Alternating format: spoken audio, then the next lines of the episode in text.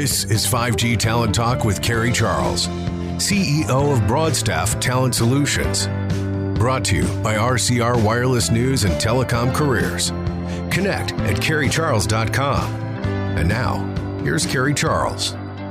5G and smart cities can only become a reality for all Americans if there is enough fiber infrastructure to support them. Wise words from our guest today on 5G Talent Talk, Lisa Youngers. Lisa is the president and CEO of Fiber Broadband Association, the only all fiber trade association in the Americas. Last week, Lisa testified before the Senate Commerce Committee to advocate for fiber broadband deployment and our 5G future. Thank you so much for being with us today, Lisa. Oh, my pleasure. Thank you so much for having me. Uh, really looking forward to talking about these issues with you. So, tell us more about the Fiber Broadband Association. Absolutely, my pleasure. So, the Fiber Broadband Association um, is the only uh, association across the Americas dedicated to the deployment of all fiber networks. Um, our mission is to accelerate the deployment of all fiber access networks, and our vision is to be the voice for ultra high speed wireline broadband deployments throughout the Americas.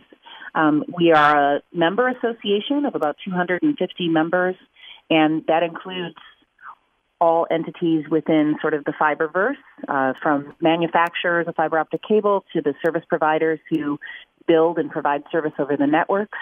Um, we also have uh, equipment, then uh, equipment providers and aggregators, engineering firms, and then of course municipal networks, electric co-op networks, um, and service providers of all sizes.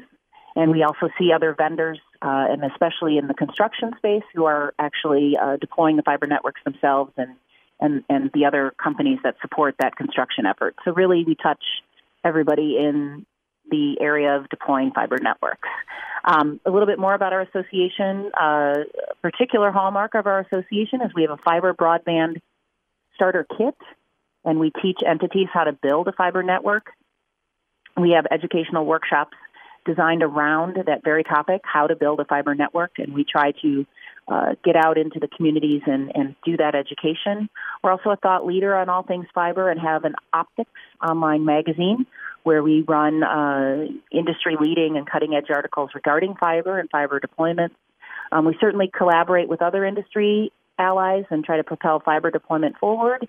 Um, and we are also a part of a global alliance of other fiber to the home and fiber councils, and we work with them on global fiber issues as well. And then, as an advocacy perspective, um, we work to remove barriers to deploying fiber. So, a lot of things going on. Um, trying to be the, the educator and the advocate for all fiber networks, and and uh, advocate for positive policies around the deployment. What an important role and association. That's uh, fantastic, Lisa. Thank so, you very much. So, what is the role of fiber in deploying the 5G network?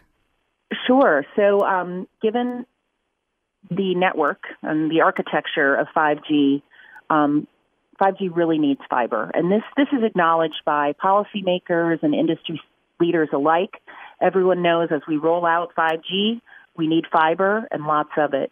Um, the use cases demand um, fiber and 5G from the enhanced mobile broadband capacities and speeds we expect with fifth generation wireless, as well as the low latency we need and the massive machine to machine communications and many IoT devices being connected. Those all really need the characteristics of high speed, future proof fiber. And then the architecture itself of 5G, whether it's for front haul, back haul, or mid haul in the architecture, that all really needs uh, fiber and, and lots of it we see with the densification um, of small cells needed to, or smaller antenna needed to deliver 5G, we need more and more fiber to feed all of those antennas. And, and whether it's upper millimeter wave band spectrum 5G or mid band CBRS 5G or even low band 5G, in every scenario, no matter the spectrum, all of those architectures uh, demand uh, lots and lots of fiber to make that 5G network work.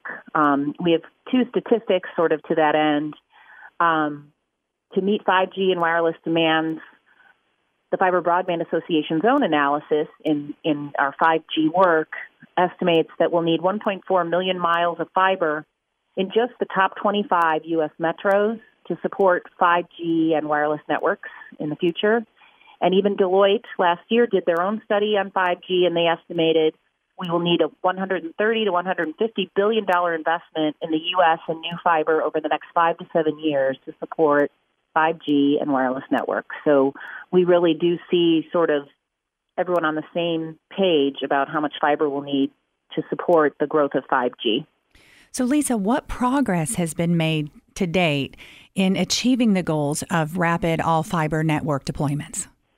Sure, and the Fiber Broadband Association, we um, an, another major sort of feature of our association and something we take uh, very seriously and great pride in is we do a lot of research, and, and that includes uh, credible, um, academic, and reliable research on fiber and its relationship uh, to many things. And annually, we do a deployment study. And in December, we came out with our new numbers on fiber deployments.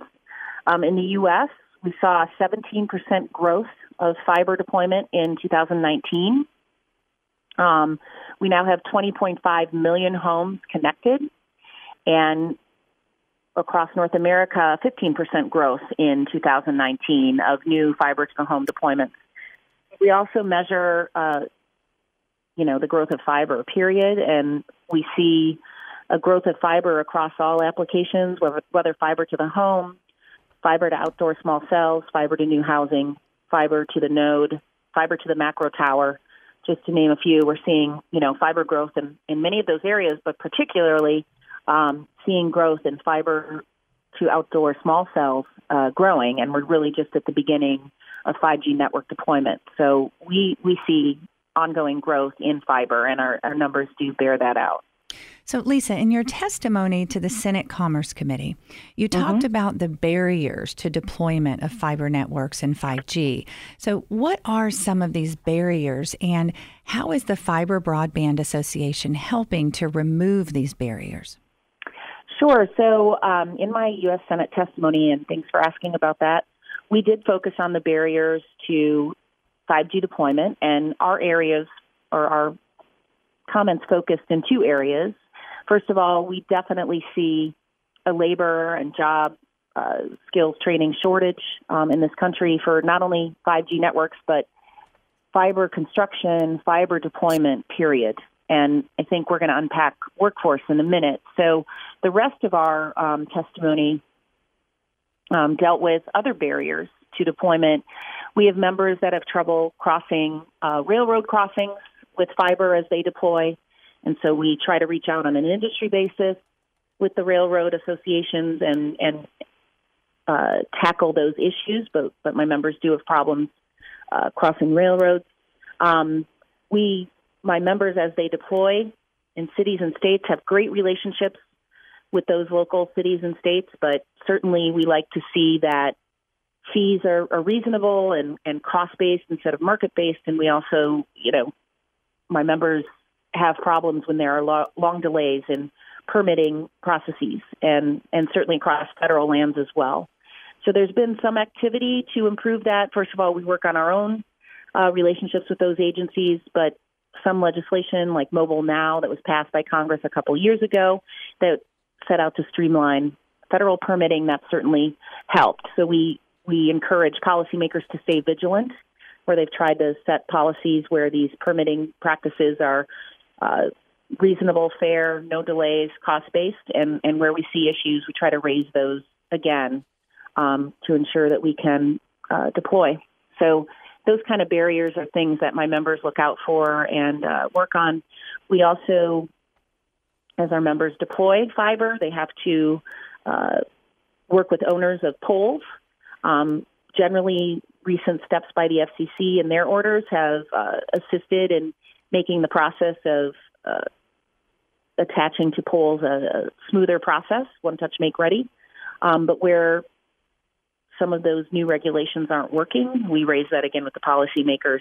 We want to see that that great order we got out of the FCC enforced. So um, we continue to work on that, and my members need access to, you know, poles and rights of way and across railroad crossings and permitting to in order to deploy networks and so we stay vigilant on making sure the regulations or laws in place are enforced and where something's still not working, we will raise it to the attention of policymakers to try to address it. You're listening to 5G Talent Talk. I'm with Lisa Youngers, the CEO of the Fiber Broadband Association, and we're talking about the barriers to broadband deployment. Lisa, one very important barrier is hiring and retaining skilled labor, as you just said, and job training. How is this labor crisis affecting companies and and also the rollout of 5G? Sure, and and we have um, you know, as a as a fiber association, we know fiber is the critical infrastructure for 5G, and we have construction members who every day are deploying new fiber networks, and they're at they're on the front lines of facing labor and, and skilled labor shortages, and so they've taken some some steps to try to address that. Um, but to give you a size out the problem, I have a couple of construction members who can't take on new projects because they don't have enough skilled labor to uh, run those projects. And in fact, I have two construction members that are booked out for this entire year. Um, I have one construction member that said he's short 100 crews on projects he could do, and that's 100 crews, not 100 people, 100 crews. And we also have uh, equipment providers who see a flattening of equipment uh, sales because not because there's not demand for new networks, there certainly is, but because in some of those cases there are enough skilled labor um, to run those machines. So it's having uh, an interesting impact, and we can actually see it in terms of the work. What some of my construction members have done, and, and I'm grateful for many things that they're doing, and actually not just my construction members, but my members in general, is they've reached out to the community colleges and they're building new programs um, to really address the the kind of skills they need and they're missing, and to try to um, have the community colleges become their partners in designing curriculum that addresses um, those labor shortages and, and the things uh, they see missing from the workforce. We also have members that are reaching further back. They're going to the high schools and talking about jobs in building these networks. And to make that exciting, these these are networks that will power every you know the next generation of technologies and applications that everyone's talking about: smart grids, smart cities, gaming, uh, IoT, artificial intelligence, lots of applications that will rely on these new high speed, future proof fiber networks. So they're reaching into the high schools to get students excited about careers in this area. And we also have a member that has started a high school scholarship for those interested in going to community college and earning an associate degree in the network construction field. And we see the Department of Labor um, setting up some grant programs and apprenticeships that are geared towards these areas, and we have members that are trying to take advantage of those programs, and that's fantastic. We just need more of it. So something we, we said to the U.S. Senate is we need more of those apprenticeship programs, more of those grant-based programs to drive this kind of curriculum into the community colleges or tech schools and really help uh, increase our, our labor and our, our skilled workforce in these areas. Um, we also need the Department of Labor to call out these areas of work more specifically. We hope in the grant programs they call out words like 5G, fiber networks, broadband. We don't always see those words called out specifically for grants and apprenticeship programs. And if that's really where we need the, the work, and that's really where we need the grant money, then we need to see those terms really called out specifically in future grant programs, and that's something we're working towards. You know, I, I echo your thoughts, Lisa. As a company that staffs for fiber resources, labor shortage is the number one complaint of our clients. And uh, I, I, agree with you 100%. I'm also excited to hear about the grant programs because I do believe that we need to start younger. Uh, kids are thinking about what they're going to do now in high school. And some are preparing for college and some are not these days. So I think right. I, I'm very exciting to hear that those changes are taking place. Um, what would you say are the specific skills that we're missing? What, what are we talking about here with skills? Sure, and, and thanks for asking that. I think that's a really important question, and my members have helped in discussions with me flesh that out further. We we hear sort of a shorthand um, from policymakers and some industry leaders when they refer to the skilled workforce and what's missing in building our, our 5G networks, they, they leave it at tower climbers. Now, I'm, there's no doubt, first of all, tower climbing is a very specialized skill, very critical, and I'm, I'm certain there are shortages there, and I know folks are addressing that. My members would add a lot of other skills and jobs as well, from creating network architecture and architecture planning to being able to read blueprints, fusing, splicing, and closing fiber connections in the field, operating heavy machinery, um, and lots of spe- specifics around machinery needed when you deploy fiber and when you're uh, building a fiber network out in the field. So the ability to operate all of that heavy machinery, um, absolutely climbing poles and towers, um, but but once there to ins- be able to install equipment in the field, um, as well as training folks on how to conduct locates, which of course is the ability to locate and mark other facilities that are already in the ground and that you need to know when you're deploying a network. You need to know what else is there, and, and being able to do a locate is a very specific task. So, lots of um, specific items that our members would say are missing and that require training, and they're trying to build the curriculum I referenced earlier around uh, the ability to fill in and, and take care of these skills as well. So, more than climbing towers, all of these items are needed. And then once you get to more specifics on equipment, whether it's um, the antenna or other or fiber itself or other um, technical specifications and equipment in the field that that can bring in a whole host of other skills from uh, antenna siting, um, being able to work on antenna ultimately, and uh, RF engineering and other engineering as well. So lots of lots of components to the labor and skilled workforce um, that our members and really would like to see fleshed out and, you know, see a more robust workforce and experience in this area. So, Lisa, that, that makes me think of another question on transferable skills. Do you sure. see, uh, you know, there obviously, you know, every employer wants a plug and play worker. You know, come in, already have the skills that you need to do the job and and get to work. But as you can, you know, as you just said, I mean, we really have a shortage here. So, are you seeing more of your members that are being flexible in their requirements, um, accepting transferable skills, and then training their workers on these skills that you just mentioned? Right, and and it's a great question, and I've I've certainly um, asked my members about that. So there are some transferable skills, and, and they like to point this out. So the ability to work on wireless and wireline skills, there's, or, er, sorry, wireless and wireline networks, there are transferable skills across um, those in- industries, and in fact, they become sort of the same industry, really, um, since 95% of the wireless build is really the wireline or the fiber part of the build. So they do see certainly transferable skills across those two types of networks, and really they become the same. Um, I think they also see, you know, from other utility work, I think they can they see some transferable skills there. But I will note I have a company that does in-house or in-company training, but they do that on top of training that those employees already come to them with. So they really need the two-year associate's degree or tech school degree. And then once they come to them, they still do in-house training. Um, so they actually think they need both. Um, on the job training isn't enough. They need those folks to come with, to them with some of that uh, education already under their belt. Um, I will add, at least uh, we've talked a lot about uh, students right out of high school heading into community college. I do have some members looking at some second career workforce transition. Mm-hmm. Um, you know, how can we take, and that blends into your question about transferable skills. How can we take folks who are looking at this as a second career and get them up and running and trained to also be part of our skilled workforce? Um, and anecdotally, we even saw uh, some a, a Colorado entity that was really mining focused, and it took all of their employees and it retrained them to be locators.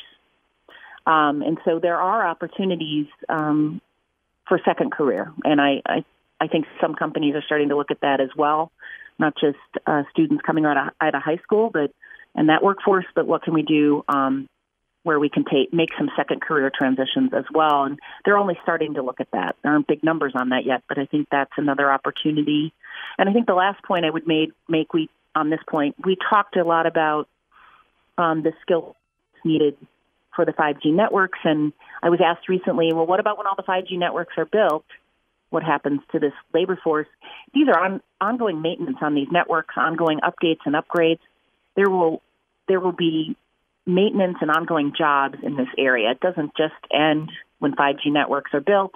There's always something new coming down the, the you know down the road, and and there's maintenance and, and upgrading of those networks as well, you know, over time. So it's definitely a uh, you know it's a good area with good careers and good jobs, and so um, I don't I don't see the need for those skills and that labor pool changing. So, we've talked a bit about solutions, and uh, you've uh, definitely given some brilliant solutions to the 5G labor crisis. Um, let's talk a little bit more about that. Go deeper into what can we do here? What can companies and leaders do? And you know, what is the five, you know, the Fiber Broadband Association doing? Um, let's look at solutions. Sure, and um, currently, my members, and it's really member led.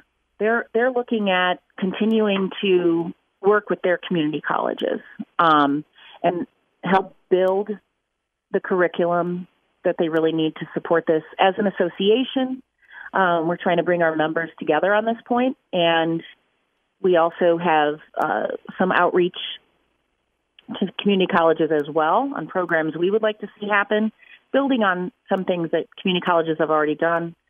Um, and we also have, you know, we can also look at some in-house certification that that we can do to help support, you know, the fiber uh, workforce, fiber network workforce. Um, we also need to, I think, explore where can there be other apprenticeship or grant opportunities. And then I think there's some education we can do as an association. I think this is where we really can come in. Um, actually, Senator Tester who recommended this in a hearing uh, the week before the hearing I was on, uh, he did a, the Senate did a Industries of the Future hearing, and it came up there. I think the association can help educate community colleges on a higher level as they strategize and think about their student population. I think we can educate them on the skills we think are missing. Right? We we hear this sort of shorthand, but I think we can do some outreach uh, to community college leadership and say these are the skills as the industry here that we think are missing. So I think there's a real education opportunity for us to, at a high level, help inform the community colleges on what the skills of the future really are, and and we can help uh, drive some of that home and and what are the skills missing and what are the jobs associated with those skills. Once you've acquired those skills, what kind of jobs or careers can you be looking at? So I think there's a real education opportunity for us there as well. But otherwise, I think our members have shown real leadership in this area, and we will continue to collaborate with them and support them and find new ways to drive all of that forward. You know, education and training is key, and it's going to take every single one of us to solve this problem. That's right. I agree. And, and whatever we can do to put a bright, shine a bright spotlight on that, um, we can do that as an association. Yes. So, Lisa, um, this has just been a, a, wonderful conversation. How can our listeners get in touch with you and find out more about the Fiber Broadband Association? Uh, great. And I, I would love to hear from folks and, and love to talk about our resources and what we're doing here. Um, it's fiberbroadband.org, fiberbroadband.org. That's where we're located. Um, and then contact information can be found there as well. And someone going to that site can see our resources and some of the things we do. And we also hold a, a big annual show um, this year in Nashville, Fiber Connect 2020, June 1 through 3rd. And we bring everyone together under one roof um, to talk about fiber deployments. We have great content, a great exhibit floor, um, and from service providers to vendors and equipment providers and manufacturers, all sort of there right at one place. And also on our website, folks who are building fiber networks can find out more about our fiber network education and um, our workshops on how to build a fiber network. So fiberbroadband.org is the place to go. And I can say that uh, Fiber Connect is an excellent event. Uh, I've been before. We're going to go again this year. So definitely Great. attend that event. It, it really is well worth it. Lisa, and that's fiberconnect.org. Dot, okay, fiberconnect.org. Yes. Perfect. Lisa, thank you so much for joining us today on 5G Talent Talk. Thank you very much. I really enjoyed it and I appreciate the opportunity to talk about these really critical issues. And thank you for being with us today on 5G Talent Talk. We are sponsored by RCR Wireless News, Telecom Careers, and Broadstaff Talent Solutions. And you can connect with me at carriecharles.com. Would love to hear your feedback, your thoughts, and please remember to subscribe to the podcast. I'll talk to you on the next episode. You've been listening to 5G Talent Talk with Carrie Charles, CEO of Broadstaff Talent Solutions. Brought to you by RCR Wireless News and Telecom Careers. Connect with Carrie at carriecharles.com.